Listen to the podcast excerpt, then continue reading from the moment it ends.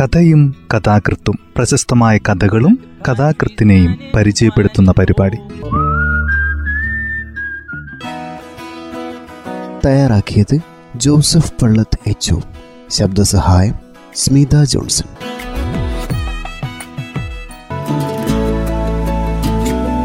കഥയും കഥാകൃത്തും എന്ന ഈ പരിപാടിയിൽ ടി പി വേണുഗോപാലിന്റെ പഴഞ്ചിറത്താവ എന്ന ചെറുകഥയാണ് പരിചയപ്പെടുത്തുന്നത്.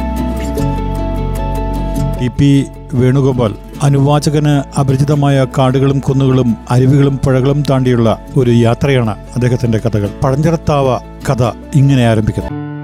ജനലഴികൾക്കിടയിലൂടെ നിലാവെളിച്ചം വീണുകൊണ്ടിരുന്ന മുറിയിൽ എണ്ണക്കൂടിന് മുന്നിലെ ഒരു വിവാഹ ആൽബത്തിനകത്ത് ഉരുളച്ചോറ് വായിലേക്ക് കൊണ്ടുപോകുന്ന പോസിലിരിക്കുകയായിരുന്ന ബേലായുധൻ എന്നെക്കുറിച്ച് വിചാരപ്പെട്ടു. മണ്ണെണ്ണ വെളിച്ചത്തിന് മീതെ ചിതറി വീണ നിലാവിൽ ഉന്മേഷം കൈവന്ന പോലെ നിശ്ചലമായ കൈകളും പിളർന്ന വായും പശ്ചാത്തലമായി അവൻ ഹൃദയത്തിന്റെ അഗാധതയിൽ നിന്നും എന്റെ പേര് ജപിച്ചറിഞ്ഞു.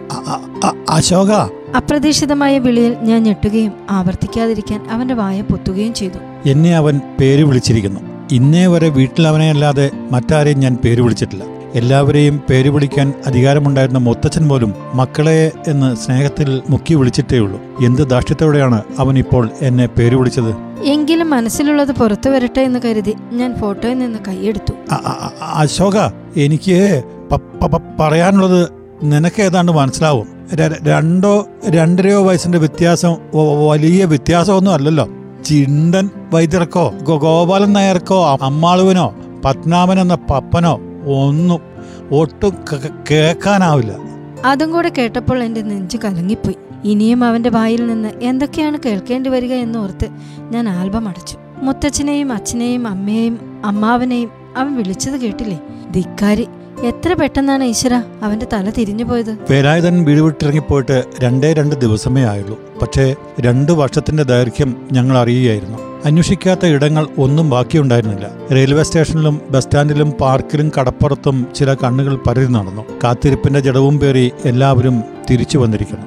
പോലീസിന്റെ അന്വേഷണം പേപ്പർ വെയിറ്റിന് കീഴെ കിടക്കുന്നു. അവരെ കുറ്റം പറഞ്ഞിട്ട് കാര്യമില്ല. പതിനെട്ട് വയസ്സും ഇരുനിറവും ചുരുള മുടിയുമുള്ള എത്ര എത്ര പേർ ഭൂമുഖത്തുണ്ട്. ഒളിച്ചിരിക്കുന്ന മാളത്തിൽ നിന്ന് കടിച്ച് പുറത്തെടുക്കാനുണ്ട് ഒരടയാളമുണ്ട്. വിക്കുള്ള സംസാരം അത് അവരെ സഹായിക്കും. ഞങ്ങൾ ഇപ്പോഴും പ്രതീക്ഷിക്കുന്നു ഞങ്ങളുടെ വേലായുധന് തിരിച്ചു കിട്ടും. അവന്റെ ചിത്രം ഒന്നുകൂടി കാണാൻ ഞാൻ വീണ്ടും ആൽബം തുറന്നു. അപ്പോൾ ഉരുളച്ചോറ് കയ്യിലേന്തി വാ പിളർന്ന് എന്നെ തന്നെ നോക്കിയിരിക്കുന്ന അവന്റെ ചുണ്ടുകൾക്ക് വീണ്ടും ചലനശേഷി കൈവന്നു. അശോക ഈ ഫോട്ടോ പത്രത്തിലൊന്നും കൊടുത്ത് ചളാക്കരുത്. ഞാൻ പുറപ്പെട്ട് കഴിഞ്ഞതല്ലേ ഉള്ളൂ. ഇത് തിരിച്ചു വിളിക്കാൻ ശ്രമിക്കരുത്. ഇത് ആൽബത്തിൽ നിന്ന് അഴിച്ചെടുത്ത് കത്തിച്ചു കളയണം. എന്നെക്കുറിച്ചുള്ള എല്ലാ ഓർമ്മകളും നശിക്കട്ടെ. ദുഷ്ട ഞാൻ അമർഷത്തോടെ വിളിച്ചു. നിനക്ക് സ്നേഹം വാരിക്കൊ വാരിക്കോരി തന്നതാണ് അബദ്ധമായി പോയത്. അമ്മയെ കണ്ടോ നീയെ? നീ പോയേ പിന്നെ ഒരു തുള്ളി പച്ചവെള്ളം കഴിച്ചിട്ടില്ല. അതെങ്ങനെ? കിടന്ന കിടപ്പിൽ നിന്ന് എഴുന്നേറ്റിട്ട് വേണ്ടേ? അച്ഛൻ ഈ പാതിരായ്ക്കും. ഉറങ്ങാതെ മുറ്റത്ത് അങ്ങോട്ടും ഇങ്ങോട്ടും അസ്വസ്ഥനായി നടക്കുമ്പോൾ ഇടയ്ക്കിടെ പിറകോട്ട് തിരിഞ്ഞ് കണ്ണടയൂരുന്നത് നീ കാണുന്നുണ്ടോ? ആരാണ് അപ്പുറം? പിച്ചും പേയും പറയുന്നത് നീ പോയ പിന്നെ മുത്തച്ഛൻ ഇങ്ങനാ. ഏറ്റവും വലിയ ഷോക്കാണ് നീ മുത്തച്ഛന് നൽകിയത്. നിന്നെ കേൾവി കേട്ട വൈദ്യനാക്കാൻ കുടുംബത്തിന്റെ സർവ ഗുണഗണങ്ങളും നിനക്ക് കൈമാറാൻ മുത്തച്ഛൻ എന്തുമാത്രം കൊതിച്ചിട്ടുണ്ട്? ഇതേ സമയം മുത്തച്ഛൻ ഒരു മൂലയിൽ ചടഞ്ഞിരുന്ന് ചത്ത കണ്ണുകൾ ചലിപ്പിക്കുകയായിരുന്നു. വേലൂട്ടിയേ മോനെ വേലൂട്ടിയേ. നിശബ്ദതയെ കീറിമുറുക്കിയാണ് മുത്തച്ഛൻ. പാതിരാവായിട്ടും സ്വൈര്യം തരാത്തതിൽ അമർഷം പൂണ്ട് ആരോ അടുത്തു ചെല്ലുന്നു. കോഴി കൂവാറായി വൈദ്യരെ കിടന്നുറങ്ങാൻ നോക്ക്. കോഴി കൂവാറാവുമ്പോ കിടന്നുറങ്ങുക മടയാ. എന്റെ മോൻ വരാതെ എനിക്ക് എങ്ങനെ ഉറക്കം വരിക? പോ അപ്പുറത്ത്. കൊടുത്തുവ ദേഹത്ത് കൊണ്ടതുപോലെ ബന്ധു ചൊറിഞ്ഞു പിൻവാങ്ങുന്നു. മുത്തച്ഛൻ നിർത്തുന്ന മട്ടില്ല. മോനെ വേലൂട്ടിയേ നീ വന്നില്ല അല്ലേ? കൊടുങ്കോട്ടിൽ പോയി പറിച്ചെടുക്കേണ്ടതല്ലേ? അതും കൊണ്ടല്ലാതെ നീ വരില്ലാന്ന് എനിക്കറിയാം. സർവ രോഗങ്ങളെ ശമിപ്പിക്കാനുള്ള ഒറ്റമൂലി മരിക്കണേലിടയ്ക്ക് തലയ്ക്കകത്ത് പൊട്ടിമുളയ്ക്കുമെന്ന് സ്വപ്നത്തിൽ നിരയിച്ചതല്ല അങ്ങനെ ഉണ്ടായിരിക്കണം. പറഞ്ഞ അടയാളങ്ങളൊക്കെ ഓർമ്മയുണ്ടല്ലോ? വോ അല്ലേലും നീ മിടുക്കനാ മിടുമിടുക്കൻ. മുത്തച്ഛൻ ഏങ്ങലടിക്കുകയാണ്. എടാ നീ ആ കരച്ചിൽ കേൾക്കുന്നുണ്ടോ? ഞാൻ വേലായുധനോട് ചോദിച്ചു. ഒരു നിമിഷത്തെ കാതോർക്കലിന് ശേഷം അവന്റെ ചുണ്ടുകൾ വീണ്ടും ചലിച്ചു തുടങ്ങി. ഞാനതൊന്നും കേൾക്കുന്നേ ഇല്ല. പറഞ്ഞല്ലോ എന്നെ അവർക്കും അവരെ എനിക്കും കേൾക്കാനില്ല. ഇപ്പോ എന്റെ മനസ്സിൽ ചിണ്ടം വൈദ്യനെന്നല്ല ആരുമില്ല. അല്പം മങ്ങലോടെയെങ്കിലും ഓർമ്മകൾ അവശേഷിക്കുന്നത് നിന്നെ അ- അവശേഷിക്കുന്നത് നിന്നെക്കുറിച്ചാ. നിന്നെക്കുറിച്ച് മാത്രം. അത് കേട്ടപ്പോൾ ഒരു നിമിഷത്തേക്ക് ഞാൻ പലതും ചിന്തിച്ചുപോയി കണ്ണുകളിൽ കലക്ക് വെള്ളം കവിഞ്ഞു. എന്റെ വിചാരങ്ങളെ നടുക്കു വെച്ച് മുറിക്കുന്ന രീതിയിൽ വേലായുധൻ സംസാരിച്ചു തുടങ്ങി. പണ്ട് പൂഴിമണൽ കൊണ്ട് ഉപ്പ് വെച്ച് കളിച്ചതും കടം വീട്ടാൻ വയ്യാഞ്ഞ് എന്നെ മുതിലേറ്റി ഏറെ നേരം നടക്കേണ്ടി വന്നതും പഴഞ്ചിറത്താവയിൽ താറാക്കളെ പോലെ നീന്തി തുടിച്ചതും ഒക്കെ ആയിരിക്കും നീ ഓർക്കുന്നുണ്ടാവുക. ഞാനൊന്നും ഞാനൊന്നും ഓർക്കണേയില്ല. എന്നല്ല എങ്കിലും അത് അനിവാര്യമായിരുന്നു. ഇപ്പോ എനിക്ക് എന്റെ വഴി തെരഞ്ഞെടുക്കേണ്ടിയിരിക്കുന്നു. ഞാൻ പപ്പ പറഞ്ഞു വരുന്നതേ. മനസ്സിലായി. ഞങ്ങളെയൊക്കെ കണ്ണീര് കുടിപ്പിച്ച് നീ നിന്റെ വഴി അന്വേഷിച്ച് പുറപ്പെട്ടിരിക്കുന്നു എന്ന്. നല്ലത്. പക്ഷെ ഒന്ന് ഓർക്കണം. ചെറുപ്പം തൊട്ടേ പഠിപ്പിലും അച്ചടക്കത്തിലും എന്നേക്കാൾ വളരെ മുമ്പിലായിരുന്ന നിന്നെക്കുറിച്ച് വീട്ടുകാർ പല സ്വപ്നങ്ങളും നെയ്തിരുന്നു. എന്നെയും കടത്തിയിട്ടാണ് നിനക്ക് മുത്തച്ഛൻ പാരമ്പര്യ വൈദ്യത്തിന്റെ ആദ്യ അക്ഷരങ്ങൾ തേൻ പോലെ നാവിലൊഴിച്ചു തരാൻ തുടങ്ങിയത്. എന്നിട്ടും നീ അത് പോട്ടെ. കയ്യോ കാലോ വളരുന്നതെന്ന് നോക്കി ഉറുമ്പും പേനും മരിക്കാതെ മടിയിലിരുത്തി താലോലിച്ച അമ്മയോടോ എല്ലാ ക്ലാസ്സിലും റാങ്ക് വാരിക്കൂട്ടുന്ന നിന്നെ ചൂണ്ടി ദാ എന്റെ മകനാ അഭിമാനത്തോടെ പറഞ്ഞിരുന്ന അച്ഛനോടോ യാതൊരു കടപ്പാടുമില്ലാതായല്ലോ നിനക്കറിയാമോ നിന്നോട് പലപ്പോഴും ഞാൻ ശണ്ട കൂടിയത് എന്തിനായിരുന്നെന്ന്? നിന്റെ കോപിച്ചുള്ള വർത്തമാനം കേൾക്കാൻ. ഒരു കണക്കിന് നിന്റെ വർത്തമാനം കേൾക്കാനായിരുന്നില്ല. അക്ഷരങ്ങൾക്കിടയിൽ അനവസരത്തിനുള്ള തടസ്സം കേൾക്കാൻ വാക്കുകളുടെ സംഗീതം അറിയാൻ. അതും കേൾക്കാതിരിക്കാൻ എനിക്ക് കഴിയുമെന്ന് നീ വിചാരിക്കുന്നുണ്ടോ? നേര് പറ. ഈ വിധം വെറുക്കപ്പെടാൻ ഞങ്ങൾ എന്ത് തെറ്റ് ചെയ്തു? ഇത്ര പെട്ടെന്ന് ബന്ധങ്ങളിൽ നിന്നും കെട്ടുപാടുകളിൽ നിന്നും ഒളിച്ചോടാൻ എന്തുണ്ടായി അനിയ നിനക്ക്? ആൽബത്തിൽ അടർന്നു വീണ രണ്ടു തുള്ളി കണ്ണുനീർ ഞാൻ തന്നെ തുടച്ചു. അപ്പോഴും വേലായുധൻ പ്രപഞ്ചത്തെ അപ്പാടെ കൈവെള്ളയിൽ ഒതുക്കിയതുപോലെ ഏകഭാവനായിരിക്കുകയാണ്. അശോക നിന്റെ കരച്ചിൽ ഞാൻ കാണുന്നു. ഇതേ കരച്ചിൽ മുമ്പ് പഴഞ്ചിറത്താവയുടെ തീരത്ത് വെച്ചും ഞാൻ കണ്ടിരുന്നു. നീ ഓർക്കുന്നുണ്ടോ? താവയിൽ നമ്മൾ കുളിക്കാൻ പോകാറുള്ള ആ ദിവസങ്ങൾ. നീന്താൻ അറിയാത്ത എന്നെ കൂട്ടുകാരെല്ലാം ചേർത്ത് വെള്ളത്തിൽ മുക്കിപ്പിടിച്ച് കക്കൻ ചത്തേ കക്കൻ ചത്തെ എന്ന് ആർത്തു ചിരിക്കുമ്പോൾ നീ അവരോട് ചണ്ട കൂടാറുള്ളത് ഇന്നലത്തെ പോലെ ഞാൻ ഓർക്കുന്നു. ശല്യം ഒഴിവാക്കാൻ കൂട്ടുകാരും ഇല്ലാത്ത സമയത്ത് മാത്രമേ നീ എന്നെ കൂട്ടി താവയിൽ വന്നിരുന്നുള്ളൂ. അല്ലേ? ഒരു ക- ക- കർക്കിടകത്തിലെ നേർത്ത മഴയുള്ള സന്ധ്യയിൽ ഉത്സാഹത്തിമുറപ്പോടെ നാം കുളിക്കാൻ പോയി നീന്തിയും മുങ്ങാങ്കുഴിയിട്ടും നീ കുളിച്ചുകൊണ്ടിരുന്നപ്പോൾ ഞാൻ കരയിലെ കല്ലിൽ കൈകുത്തി വെള്ളത്തിൽ കരിട്ടടിക്കുകയായിരുന്നു അപ്പോൾ പെട്ടെന്ന് എന്റെ കൈ വഴുതി മതി നെഞ്ചുരുക്കുന്ന ഓർമ്മകളാണവ. എന്തിനതൊക്കെ ഇപ്പോഴെഴുന്നള്ളിക്കുന്നു?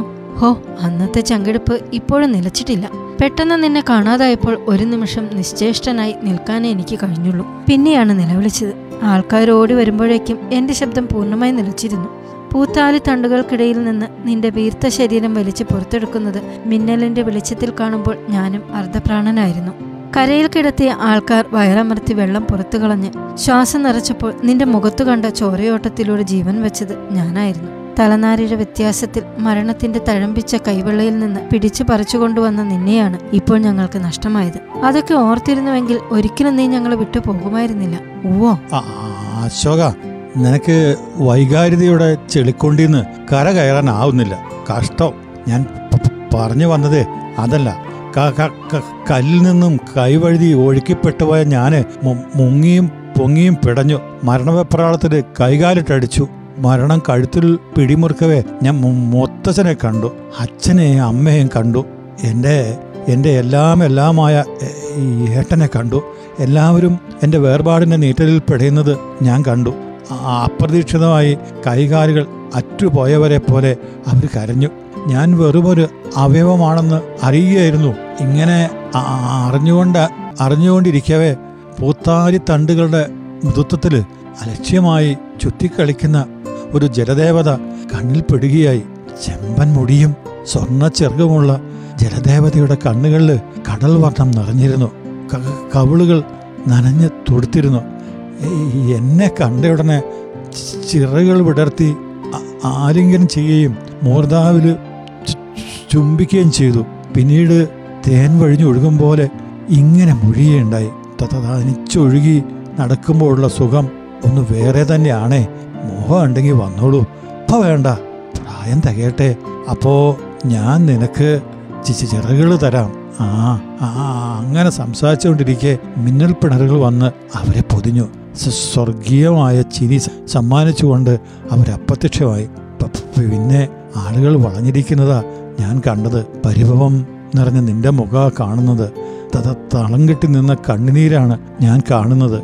അശോക ഇപ്പോഴും ആ കണ്ണുനീര് ഞാൻ കാണുന്നു. ഇത് തുടച്ചു മാറ്റുക. ഇനിയെങ്കിലും എന്നെ ഓർത്ത് നെടുവൂറിപ്പെടാതിരിക്കാൻ ഈ ഫോട്ടോ കീറിക്കളയ എല്ലാ ബന്ധങ്ങളും ബന്ധനങ്ങളാണെന്ന് അറിയുക. ഞാൻ തിരിച്ചു വരില്ല. പഴയ സാമൂഹ്യ മാഷ കണക്ക് പ്രകാരം ഇത് തന്നെയല്ലേ തികഞ്ഞ പ്രായം? ചിറകുകൾ കാത്തിരിക്കുന്നുണ്ട്. എന്നെ ഒരു നിശ്വാസം പോലും ഇല്ലാതെ വേലായുധന്റെ ചുണ്ടുകൾ ചലനരഹിതങ്ങളായി. പൊടുന്നനെ നിഗൂഢതകളുടെ പഴഞ്ചിറത്താവയിലേക്ക് എന്റെ മനസ്സ് പാഞ്ഞു ചെന്നു. അയ്യോ പഴഞ്ചിറത്താവയിൽ ഇപ്പോൾ നിറഞ്ഞിരിക്കുന്നത് വെറും പുഴിമണലാണല്ലോ. വെള്ളം ഒഴുകിയെത്തണമെങ്കിൽ മാസങ്ങൾ രണ്ടു മൂന്ന് മറിഞ്ഞു വീണ് മഴക്കാലം വരണമല്ലോ. കര കവിയണമെങ്കിൽ ഇടവപ്പാതയെങ്കിലും കഴിയണമല്ലോ അനിയ നിന്നെ എവിടെയാണ് ഇനി അന്വേഷിക്കേണ്ടത്? ആ ചോദ്യം വേലായുധൻ കേട്ടതേയില്ല. അവൻ വിഴുങ്ങാനെടുത്ത ഉരുളച്ചോറ് എടുക്കാൻ തയ്യാറെടുത്തിരിക്കുകയാണിപ്പോൾ. കൈവിരലുകൾക്കിടയിൽ കറുകമോതിരം പിന്നെ വായ നീണ്ട് കൊക്കുകളാവുന്നതും കണ്ണുകൾ ചുരുങ്ങുന്നതും ദേഹം കരിന്തൂവൽ കൊണ്ട് പൊതിയുന്നതും ഞാൻ കാണുകയുണ്ടായി. കഥ ഇവിടെ അവസാനിക്കുന്നു. ഇ പി വേണുഗോപാൽ അദ്ദേഹത്തിന്റെ മനോഹരമായ ഒരു കഥയാണ് ഇന്ന് ഈ പരിപാടിയിൽ അവതരിപ്പിച്ചത്. തയ്യാറാക്കിയത് ജോസഫ് പള്ളത്ത് എച്ച് ശബ്ദസഹായം സ്മിത ജോൺസൺ.